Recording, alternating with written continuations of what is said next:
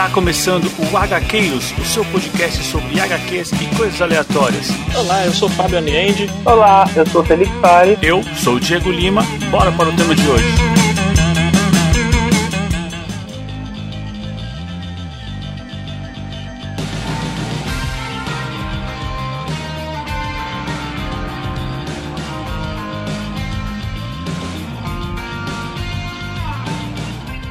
Gaqueiros, eu sou o Diego Lima e sonho que se sonha só é só um sonho que se sonha só. Mas sonho que se sonha junto é realidade. Vocês conhecem isso?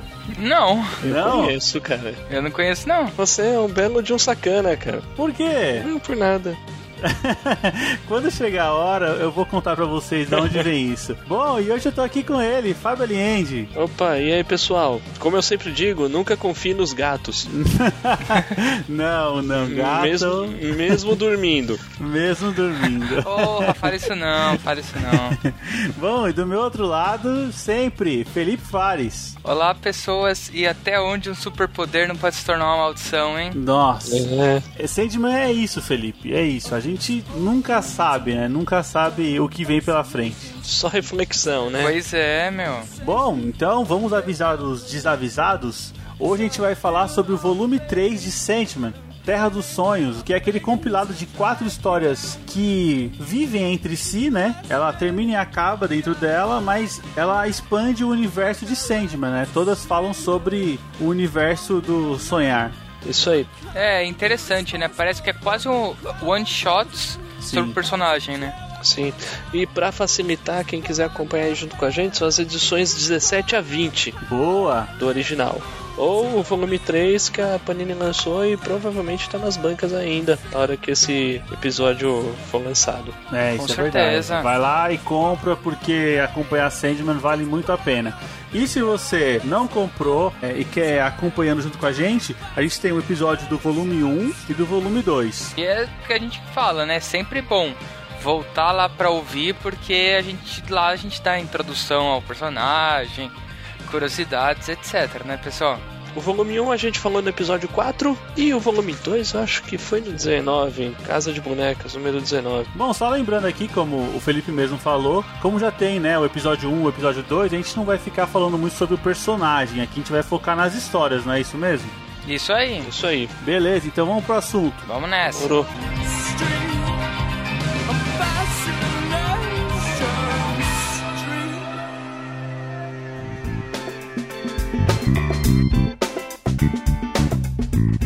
Bom, agora a gente tem uma.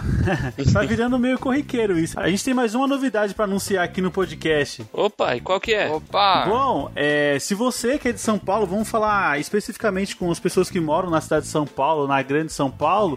A gente vai participar de um encontro aberto de podcasts e ouvintes realizado no Parque do Ibirapuera, cara. Aê! É, opa! Vai ser legal, cara, vai ser legal. Ele vai acontecer no dia 19 de janeiro de 2020, às 15 horas, próximo ao portão 8. Não vai ter só a gente, né? Vai ser um evento que vai reunir diversos podcasts. É uma confraternização, assim, né? Pra gente conhecer vocês, os nossos ouvintes. Legal. Cara, vai ser, vai ser demais, hein? É, essa- excelente oportunidade pra conhecer ouvintes, né? Pra conhecer Opa, os com ouvintes do certeza. podcast. E quem tiver de passar, não morar em São Paulo, mas tiver de passagem por aí no, no dia, tiver afim, Estaremos lá, né? estaremos lá. É. Opa, com certeza. É, legal, vai ser legal. Só reforçando então, dia 19 de janeiro 2020, às 15 horas, próximo ao portão 8, estaremos lá. Bom, então é isso aí. Se estiver em São Paulo de passagem ou morar próximo ao Parque do Ibirapuera, estaremos lá no dia 19, pessoal. Opa, bora É lá. isso aí. Lembrando, pessoal, a gente, a gente deu início aí à campanha de financiamento coletivo. Então, quem gostar muito do podcast estiver disposto a ser nosso padrinho, é só acessar lá picpay.me barra escolher a recompensa mais, mais adequada, né? E nos financiar. Pra gente é muito importante poder manter o projeto rodando, melhorar a qualidade técnica, etc e tal. É muito importante a gente receber esse. É um tipo de feedback também, né? Saber que as pessoas gostam do nosso podcast. Opa, com certeza, né? Então é, é muito legal. Se você puder, colabore lá no nosso PicPay ou se não puder financeiramente, ajude é, recomendando o HQueiros para conhecido, amigo, primo, que vai ser muito importante também. Pois é, pessoas. Beleza. Bom, olha só, recebemos mais uma mensagem, pessoal. Vamos ouvir? Vamos aí. Vamos nessa. Salve gaqueiros, aqui quem fala é o Diego, tenho 31 anos, sou de Palhoça, Santa Catarina. Também sou entusiasta dos podcasts, gravo um podcast chamado Camicast com alguns amigos.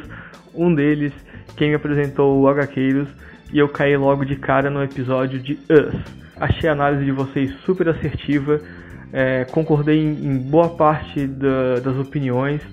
É, gostei da clareza e da maturidade que vocês levaram o tema. Concordo que o Jordan tem muito ainda a apresentar como diretor. Espero que realmente continue nos surpreendendo.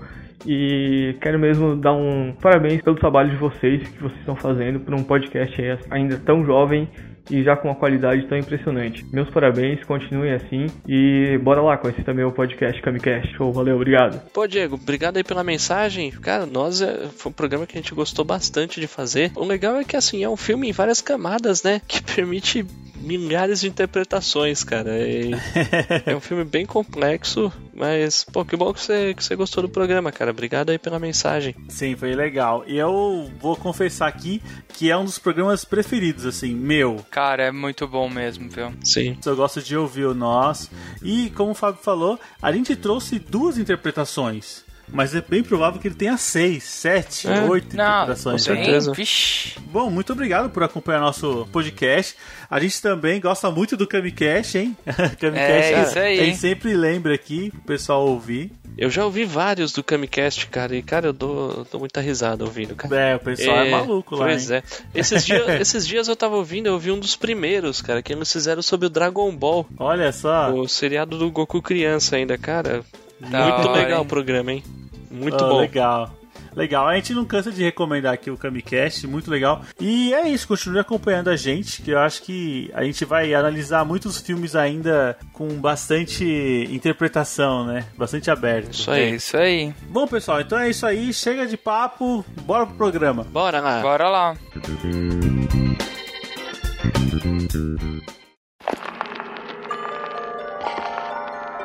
Bom, já vamos começando aqui então com a nossa primeira história, que é Calliope. E eu acho legal você falar dela, Diego, já que você queimou a largada e leu ela bem Leu ela antes. sem do- querer, né?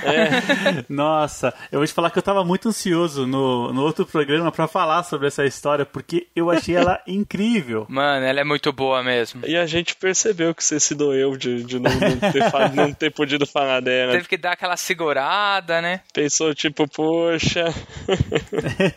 é, mas até que não demorou, né? Não, demorou não, demorou não. A Panini foi rápida, lançou já o volume Foi, 3 e a gente já veio gravar. É. Deixa eu contar uma coisa. O volume 4 já apareceu em checklist aí da Panini, hein? já tá no forno? É, acho que sim. É. Acho que a Panini tá gostando dos nossos programas. Certeza, né? Será que alguém lá da Panini ouve a gente? Vai ouvir, vai ouvir. O momento vai ouvir. Cara, se ouvem eu não sei, mas eu aceitaria uns quadrinhos de graça aí e tal. de, de boa. Opa, com certeza. Sim. Bom, vamos lá. É, Calliope, cara, ela é uma história pesadíssima, pesadíssima. Nossa, cara, total. É, que ela conta sobre aquele momento que todo produtor de conteúdo acho que vai passar pelo menos uma vez por semana.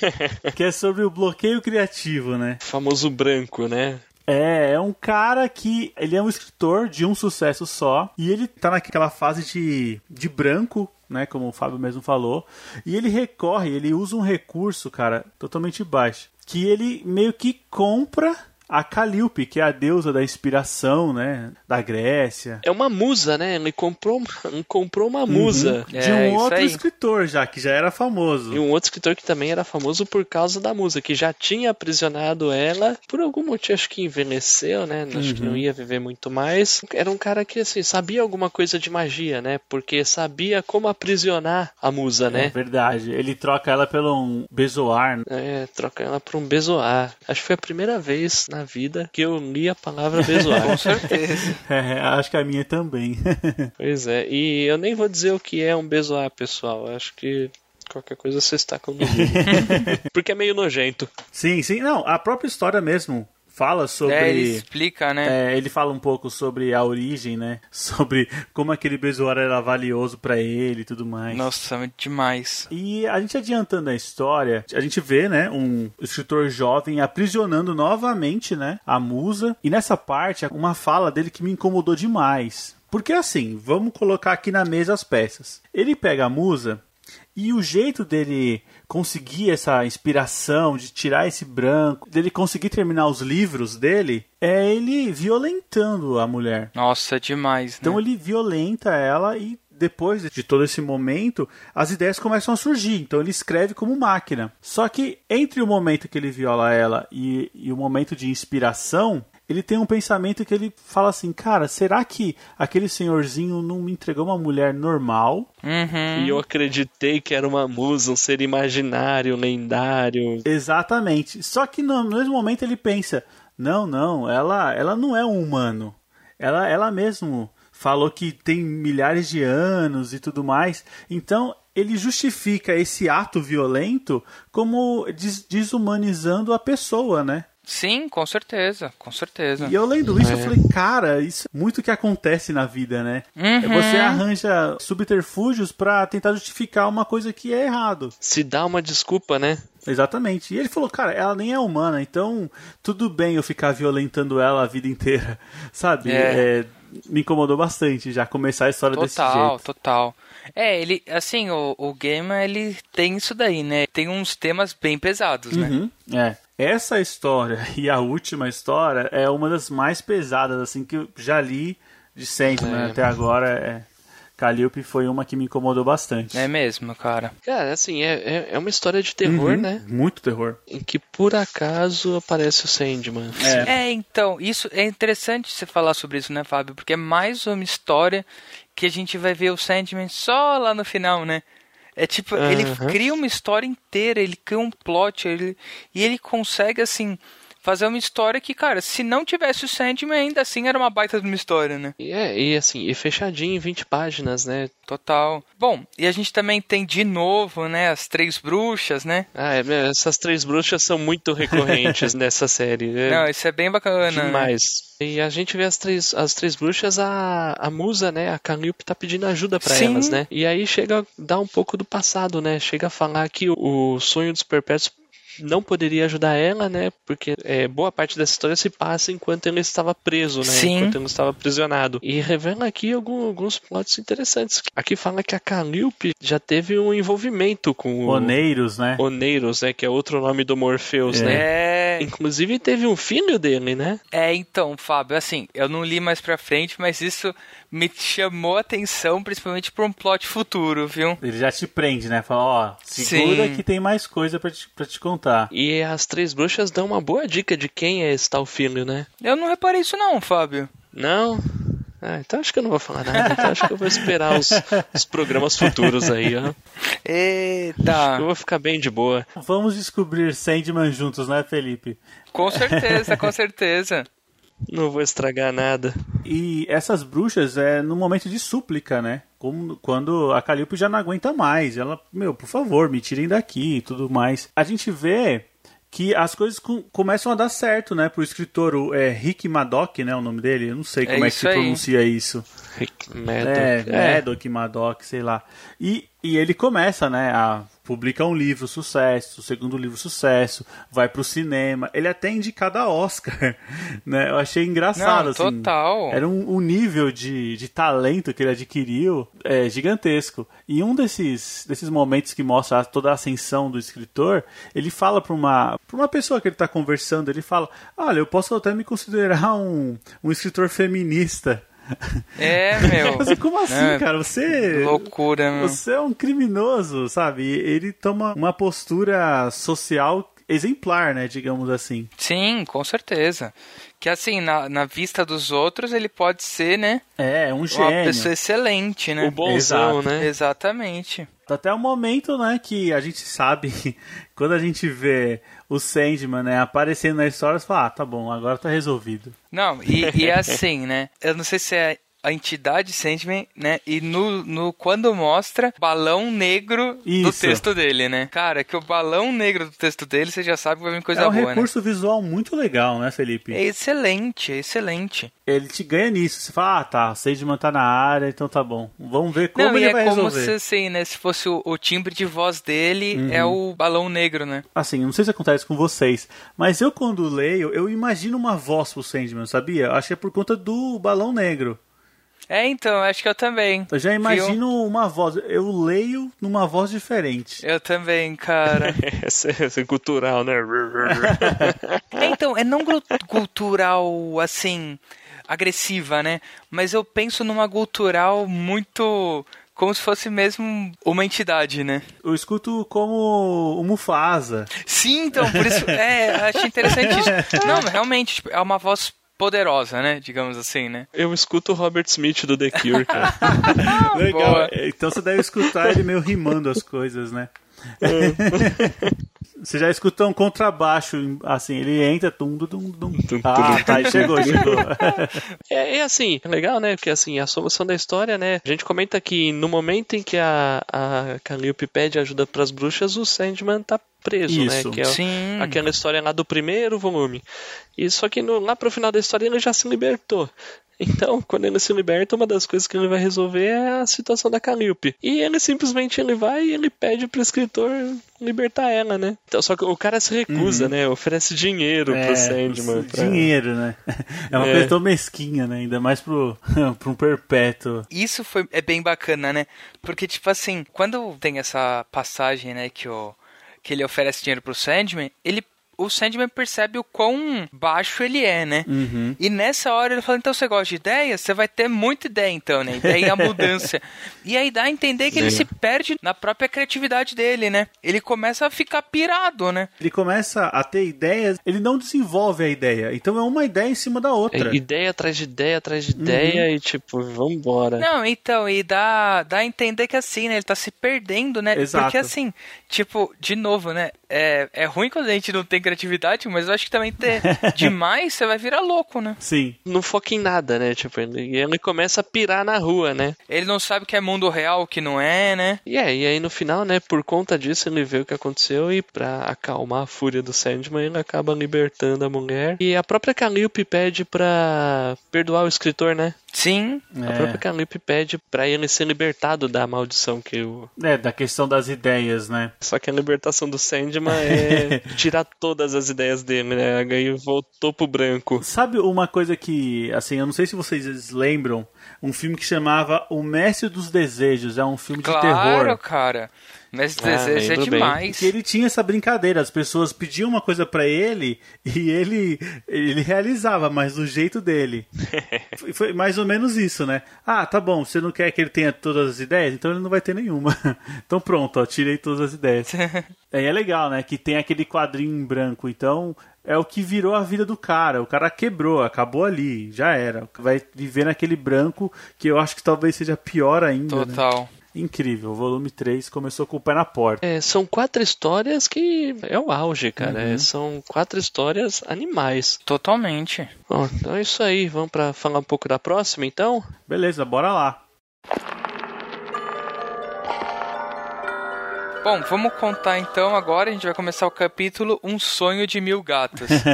Bom, eu acho que aí a gente vai ter uma história, né? E acho que o que chama muita atenção é que a gente vai ter uma história dos olhos de uma gata, né? Isso. E aí eu acho que assim, é muito bacana porque a gente vai ver uma história. Poderia ser só uma história de um pet, né? De novo, pelos olhos do Sandman, que tá escrevendo sobre como que seria a vida de um gato. Eu acho que fica incrível, cara. Muito bem feito E faz todo sentido, né? todo, sabe, cara? Porque, tipo assim, e ele vai contando, assim, cada passagem, né? Por exemplo, vai contando como ela se apaixonou pelo gato vira-lata da rua, como que ela teve cria. Vai mostrando os, o dono dela jogando os gatos no rio, né? E, cara, te dá um, aperto no coração. O legal é, é ver que no, no começo da história são vários gatos se aglomerando pra ouvir a história dessa gata, né? Exato, como se fosse uma profeta, né? É, é um gato contando a história da vida dela, né? E como ser um pet dos humanos não é tão legal assim, né? Exatamente. Dependendo do humano, né? É. E essa história, ela mostra que o Sandman, né, o deus do sonho, ele não é só o deus do sonho dos humanos, né? Ele é de todo ser vivo. Sim. Todos os seres vivos podem adentrar o reino dos É, sonhos, né? ele, ele se mostra na, na forma de gato. Não, achei isso demais, cara. Essa história é muito bonita. Ela é muito bonita. Eu achei ela muito bonita mesmo. Uhum, muito sim. bonita mesmo. A gente reconhece o sonho pelo balãozinho É, preto, né? o gato É. falando com o balãozinho preto. O Morfeu. Fala esse Sandman, esse Sandman. Não consegue se esconder. É. Não, e é isso que é legal, né? Porque eu acho que, por exemplo, no, nas primeiras histórias era muito gráfico. Uhum. E, e ele não teve que falar pra gente, olha, quando o Sandman fala, o balão dele é preto, tá, gente? olha, perceba bem isso. Ele, ele vai, ele deixou isso intrínseco, né? É isso. Ele começa a É. fazer isso mostrando muito o Sandman no começo, nos primeiros capítulos, e agora, quando você vê o balãozinho preto, você já sabe que é um Sandman. Ele É. não precisa É. ficar mostrando, né? Sim. Bom, só voltando lá, como o Fábio falou, a gata, ela visita o sonhar e lá ela escuta uma história sobre um mundo, né? Uma época antiga onde os gatos mandavam no mundo Reinavam, né? e os seres humanos eram os seus pets. Cara, eu achei muito É. legal essa troca, sabe? E é legal porque a gata tá contando uma história e dentro dessa história o Sandman conta uma história. É. né? É muito legal. E à noite os gatos saíam pra caçar, né? Eles caçavam os humanos à noite. O- os gatos eram de tamanho tal que os humanos eram como ratos Isso. pra eles, né? Eh, Os humanos eram os, os escravos É. ali. ela contando essa história para os gatos, ela traz talvez o principal ensinamento, né? O, o principal frase, né, dessa história que ela fala que o objetivo é fazer com que mil gatos sonhem isso junto para transformar isso em, um, em uma coisa real, ou seja, tomar o mundo de volta dos gatos, né? E não essa tirania dos humanos. É, em que sentido tomar de volta, né? Uhum. Porque dentro da história do Sandman, os humanos que eram as presas dos gatos, né? é, conta que um humano instigou os outros humanos a sonhar e mil humanos sonharam e o sonho deles moldou o mundo na forma como é hoje, onde os humanos, os humanos dominam e os gatos são os pets ou simplesmente Exatamente. abandonados por aí. E aí o sonho dá a letra pra gata que é assim, meu, se você quiser mudar de volta, é só você convencer os gatos a mudar, a sonharem igual os humanos fizeram. E aí, né, Fábio, até é engraçado que lendo isso, deu até um paralelo com deuses americanos, né? Que eu acho que é a ideia da crença, né? É que eu não, não li nem assisti Deuses Americanos, não li. mas sendo ni- do New Game eu não duvido, cara, porque É. esse, esse é meio que pegada dele, É, né? a ideia dele, no, assim, bem resumida, é que é o conceito que os deuses se utilizam da força da crença da humanidade. né? É, legal, é, isso aí. É, eu acho que é a ideia primária de deuses e religiões no geral, né? Exatamente. não só de New Game, Sim. né? Mas Uhum. acho que sempre que se fala de Deus na, na literatura ou na cultura pop é assim, né? Exatamente. Essa história, então, eu aproveito para voltar na minha introdução, porque eu citei um trecho de uma música do Raul Seixas. Ah! Ela se chama Prelúdio do álbum Gita, de 74, Ó. hein? Bem antes de Sandman. Caramba, hein?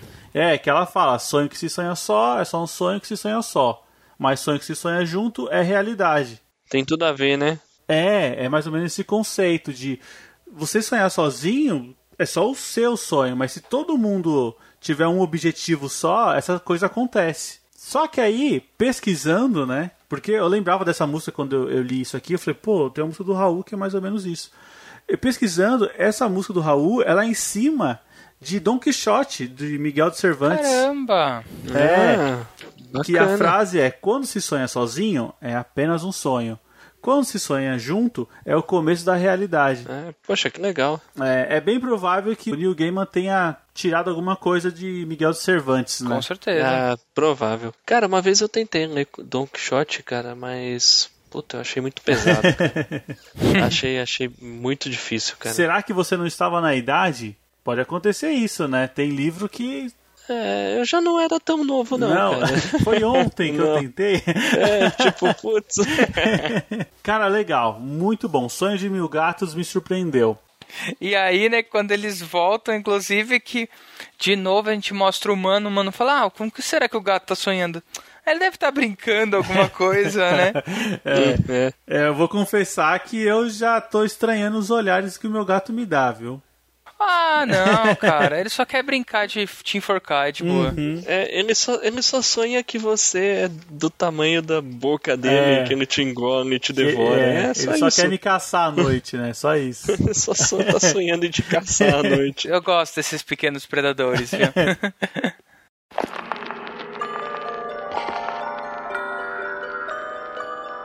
Então vamos lá, próxima história é um título que é roubado, né, de uma peça de teatro, né, bem famosa. Não só o título, né? Não só o título, é, não só o título é roubado. É, O nome da história é Sonho de uma Noite de Verão, profundamente inspirada pela peça do William Shakespeare. Não, na verdade não foi inspirada, né, Fábio? A história vai te contar que a É peça. uma homenagem, né? Não, a peça do William Shakespeare só existe por conta do Sandman. Ah, É, sim, porque isso sim, aqui é, um documento, verdade. cara. Você tem que Isso aqui é um documento é, você tem histórico, que né? respeitar. Claro, né? Antes de falar da história, uma, uma curiosidade: essa edição específica é a, é a única história em quadrinhos a vencer o World Fantasy Award. Ah, legal. Prêmio de melhor ficção curta. Caramba, Prêmio de literatura. Deram pra uma história em quadrinhos, deram pra que essa animal, história. hein? Uma coisa que eu vi, Fábio, é que depois eles tiraram, né, os quadrinhos da, da categoria. Ninguém mais, nenhum quadrinho mais ganha esse prêmio. É, mas eu acho que até então nenhum tinha ganhado an- antes também. É, exato, exato. Acho que premiaram o Neil Gaiman e depois falaram, não, cara, acho que vai ficar difícil pros outros competir com quadrinho. Aí tiraram. Senão o Neil Gaiman ia ganhar é, várias, né? É, ao concurso.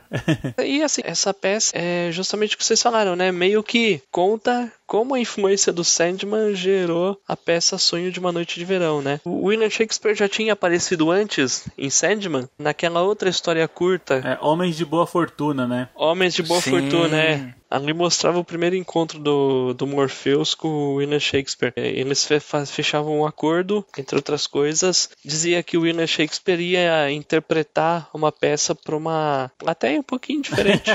É, né? É, então na verdade essa história é como se fosse o William Shakespeare pagando a primeira parte, né, do acordo que ele fez com o Sandman. É isso Sim, aí. Que ele falou, ó, a gente faz um acordo de duas peças, então agora a gente tá, ele tá entregando a primeira. Que eu vou te falar que é muito divertido, viu, essa história. É muito divertido, mas assim, eu, eu fiquei com a impressão de que eu aproveitaria mais se eu já tivesse conhecimento prévio sobre a, a peça original. Ah, entendi. Ou Ah, so- sobre sim, o Fábio. texto ou alguma coisa. Acho que aproveitaria muito mais. É, eu li da época do ensino médio, então faz tanto tempo, cara. É, nunca cheguei a ler. Vocês chegaram a assistir o filme? O filme eu não lembro, cara, mas o livro eu cheguei a ler por causa da, da escola. É, mas eu, eu acho que deve ser meio galhofa, viu? Eu não assisti. Será? Eu só fui atrás porque eu sabia, ah, tem o filme, deixa eu dar uma olhada. Mas deve ser meio galhofa. Mas, bom, É. quem assistiu quiser trazer informação pra gente aí, né? É, entre em contato com a Tamo gente. junto. É, e assim, e essa plateia, né, como eu havia comentado, é uma plateia um pouco diferente, porque é o povo das fadas. Uhum. é o povo das fadas que já havia abandonado a dimensão dos humanos, né? Então eles voltam por uma noite pra assistir a peça do William Shakespeare. Tá todo aquele povo lá, né? O rei Oberon, a rainha Titânia, Puck, é, assim, eu acho que no Brasil, culturalmente, esse pessoal não tem força nenhuma, né? É, Mas eu acredito que na, na Inglaterra, na Europa, seja parte do folclore deles, né? Algo Uma figura importante, né? é bem engraçado, né? Que aí vai falando de um na peça, vai falando de outro na peça, e você fala, cara, você não tem nada a ver comigo, não. Achei muito É. bacana, assim. o Puck real e o cara que É. interpreta o Puck, né? E, e outros, né? Aos olhos dos humanos, né, que estão interpretando a peça, meu, a audiência é um bando de monstros, É, né? demônios, né? e Os caras fazem aquela cara assim, mano, que que é isso, velho? Onde que eu me É enfiei? o que, que arranjaram pra gente, É, né? e tem até aquele personagem que fica preocupado com o que ele vai receber, né? Ah, é verdade. E tem um filho do William Shakespeare também, que ele fala assim: Ah, meu pai, ele se importa tanto com as peças, com o trabalho dele, que se um dia eu morrer, ele vai me, ele pode transformar a minha morte numa peça. Nossa, cara. Meu Deus, né? Porra. E o nome dele é Hamnet. Hamnet. É, troca o N por um Isso. N. Será que o pai dele fez isso? Eu não sei. Sei, sei lá, né? Tem toda essa brincadeira mesmo do público. O público ele não se identifica com a peça, porque ele fica naquela, ah, mas eu não falo assim, ou eu, eu não, não, não acho dessa maneira, enquanto o, o pessoal que está interpretando fica estranhando aquele pessoal todo diferente, né?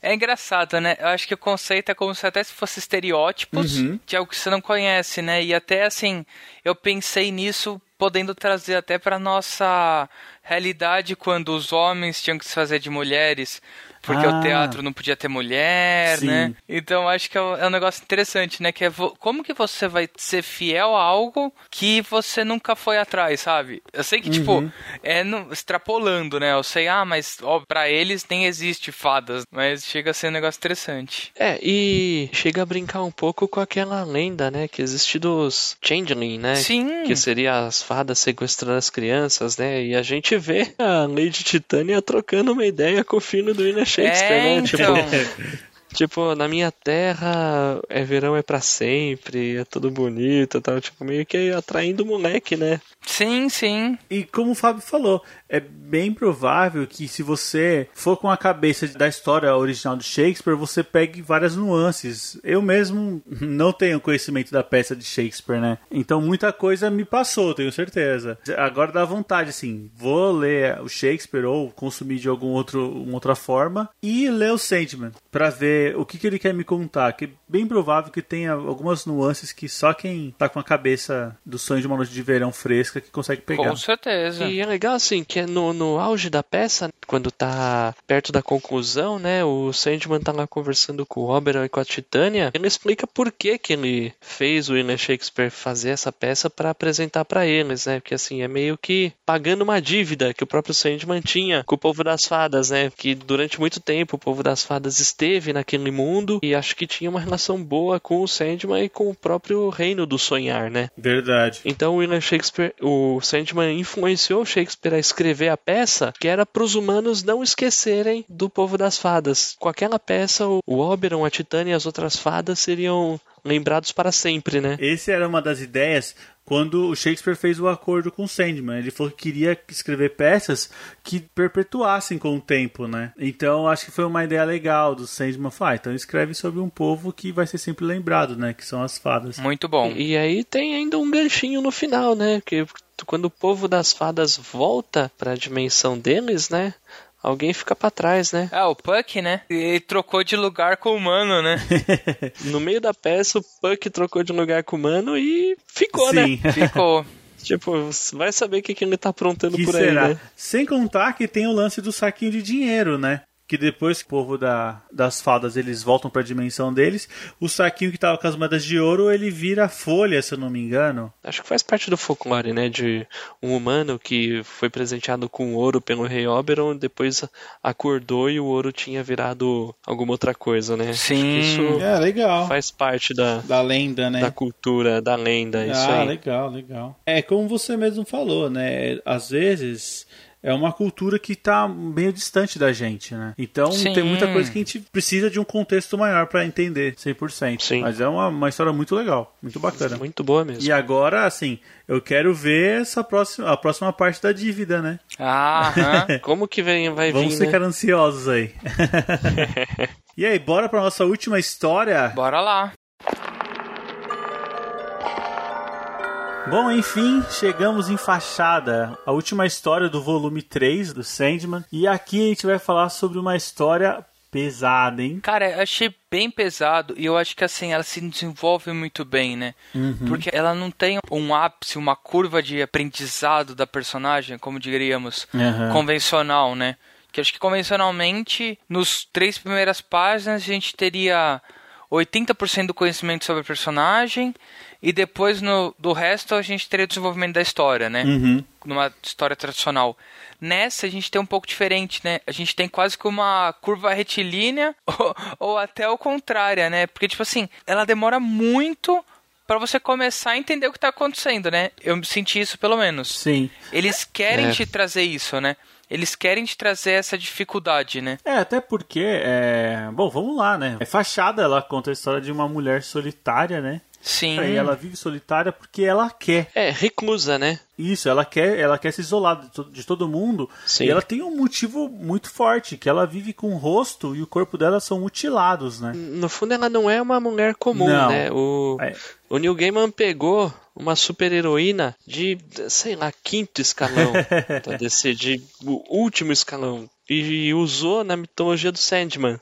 E usou pra criar essa história. Isso eu achei demais, né, Fábio? Porque, tipo assim, cara, o poder dela poderia ser, tipo, sabe, desejado por muitos, sabe? Sim. Ela consegue ter uma, uma transformação molecular a níveis épicos, né? O que fica claro assim é que ape- apesar de desse poder ser animal, coisas muito complexas ela não consegue fazer, né? Sim. Tipo, ela não conseguiria transmutar carne, por exemplo. É, e aí que tá o ponto fraco dela, né? Pois é. Cara, o nome de super-heroína dela, não sei se é É mulher elemental.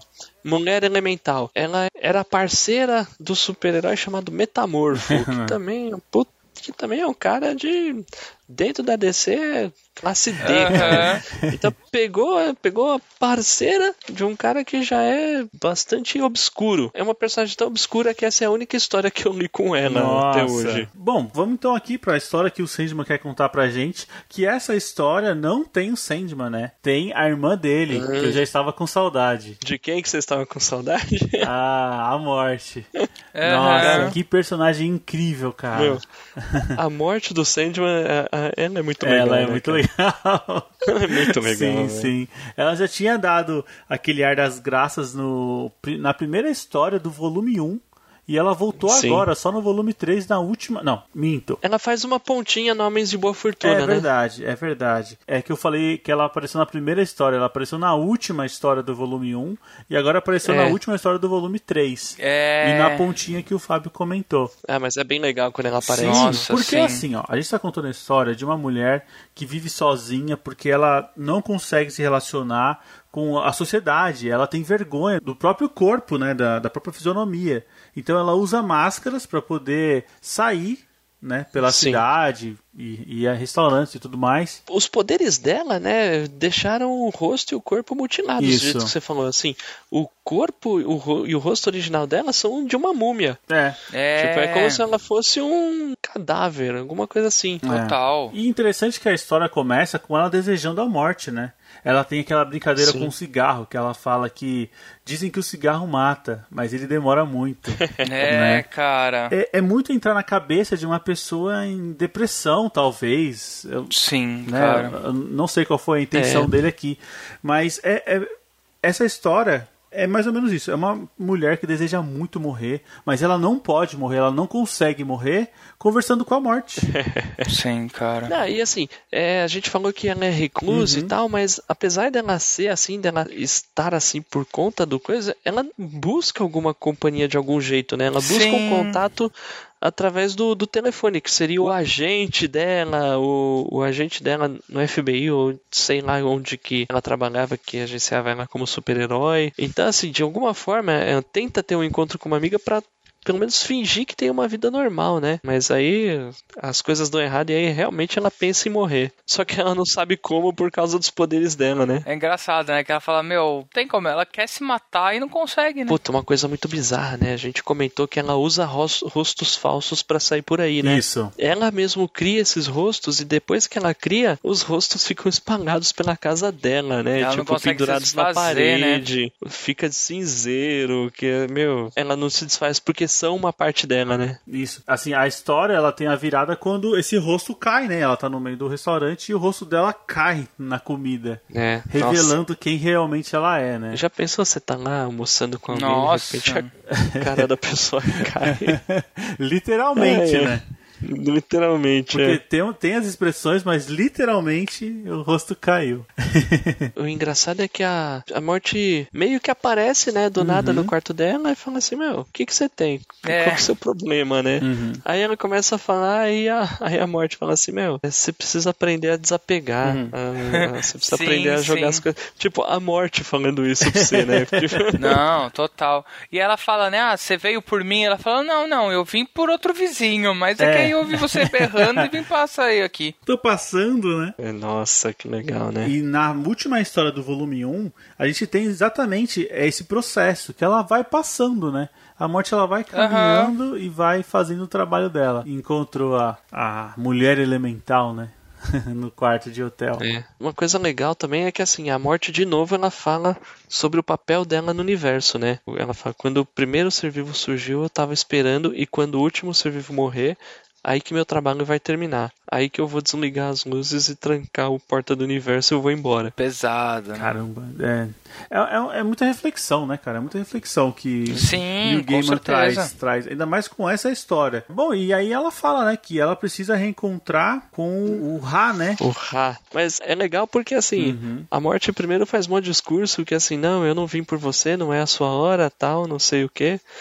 Depois a morte fala, quer saber, Dani, se eu vou te ajudar. É, já que você tá querendo tanto, né? que você quer tanto, né? É, Então, ela acho que ela percebeu que não tinha salvação, né? É, pois é. E aí ela dá, dá a dica, né? Olha, foi o Globo de Ra que te deu seus poderes, então, se Ra te deu os poderes, ele pode tirar, né? Sim. É, e aí a, a mulher, ela fica meio desesperada, fala assim, mas como assim? Eu vou pro Egito? Que história é essa, né? Aí ela fala, meu, acorda, cara, o Ra tá aí, presente todo dia, né? O Ra é, é o sol, né? Troca uma ideia com o Sol que quem sabe, né? É, Nossa, que ideia bonita, cara. Que ideia bonita, cara. Naquele momento, parece que ela. Era tudo que ela mais queria, né? Era deixar esse mundo, Sim. deixar essa. Essa face que ela tinha. E é isso, ela acaba sendo. n- Não é a palavra pulverizada, né? Mas ela vira poeira, né? Ao olhar pro sol, no maior estilo Drácula. É. Não, e é, é linda, né? Essa transição de quadros é linda, é linda. É, exato. E aí ela consegue. Tem. Apesar da história ser pesada, triste, solidão, desespero e tudo mais, ela tem um final feliz, né? Tem, É, tem um final pra cima, né? tem. É isso, a nossa mulher elemental conseguiu a tão sonhada morte que ela queria. Não, e não foi pela morte, né? É, sempre é, né? É, ela, é, ela achou um caminho, né? É. Não, legal que no fim das contas a morte ainda atende o telefone e fala assim, não, ela se foi e tal, mas não se preocupa, um dia a gente ainda se vê. Aham. É sublime, assim, é um negócio. é. Nossa, é, encerra muito bem esse volume 3. É, bom, eu vou fazer uma pergunta aqui muito difícil pra vocês. Qual é a história que vocês mais gostaram dessa, desse volume 3? Caraca, esse é, um capi... esse é um difícil, viu? É difícil, né? É difícil. É, Eu fico entre Calíope e Fachada. Eu fico entre essas duas. eu acho que eu também fico entre elas, viu? São todas muito boas, Não, mas você tem que sair do mas muro. as tuas... Eu vou, sair, eu vou sair do muro, calma, eu só, eu só Ah. falei. É, é. Assim é fácil, né? É. E aí, Fábio? Deixa o Felipe pensar um pouco. Cara, eu, eu gosto pra cacete da Sonho de Mil Gatos, cara. Ah. Eu- legal, legal. Eu, eu gosto pra caramba, E a cara. mensagem é Eu- muito eu boa, né? Muito da hora. É. Sim. Sei lá, cara, assim, eu, eu acho que a Sonho de Mil Gatos é a minha história favorita do Sandman, Nossa, cara. que Caramba, legal, cara. É. Então, já posso esperar só baixar a régua, então, nas próximas. Ah, não, não, não. O negócio fica bom. O negócio continua muito Não, bom. legal, tô brincando. Até porque eu já fiquei sabendo que Estação das Brumas é incrível. Cara, é, é, é fudido. Nossa, Eu já fiquei fudido. sabendo, já fiquei sabendo. Então você já tomou spoiler, já sabe o que não, Não, acontece. não tomei spoiler não, não tomei spoiler não. Mas é, é, já conversei já com um cara que leu. E ele falou, cara, Entendi. Estação das Brumas, se prepara. Eu falei, meu, já tô vendido, já tô vendido no volume 3. Não, Estação das Brumas, puta, é, é bom, hein? que legal, É bom. vamos chegar lá. Não, é, assim, eu, eu vou mudar minha frase. Eu acho que das histórias isoladas, assim, de Sandman, eu acho que é um sonho de mil gatos é a, é a melhor. Legal. Cara, eu, eu gostei pra caramba também, mas Tá, pra mim eu fico com, com a última, eu fico com a fachada. Fachada, né? É, desse volume eu fico com fachada também, viu? Cara, porque acho que a agonia dela, sabe? Tipo.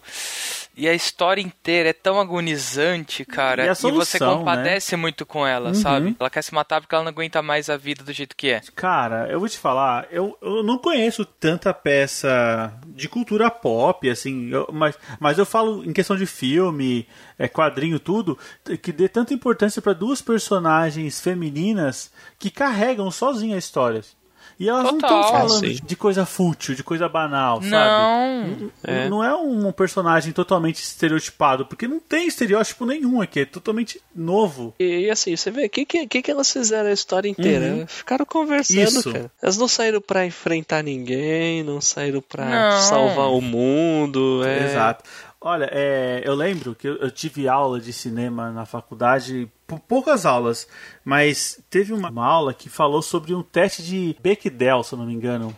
Não sei se você já ouviu falar. Teste de Bechdel. Bechdel. Não sei se assim se pronuncia. Mas o, o teste, ele é assim. Pra você saber se, ah, se a, a peça ela passa no teste de Bechdel, ela tem que ter duas personagens mulheres Sei. Elas têm que interagir entre elas e elas têm que falar alguma coisa que não seja sobre homem. Nossa, interessante. Se você pegar uma peça e você encontrar esses três elementos, ele passa nesse teste de Bechdel.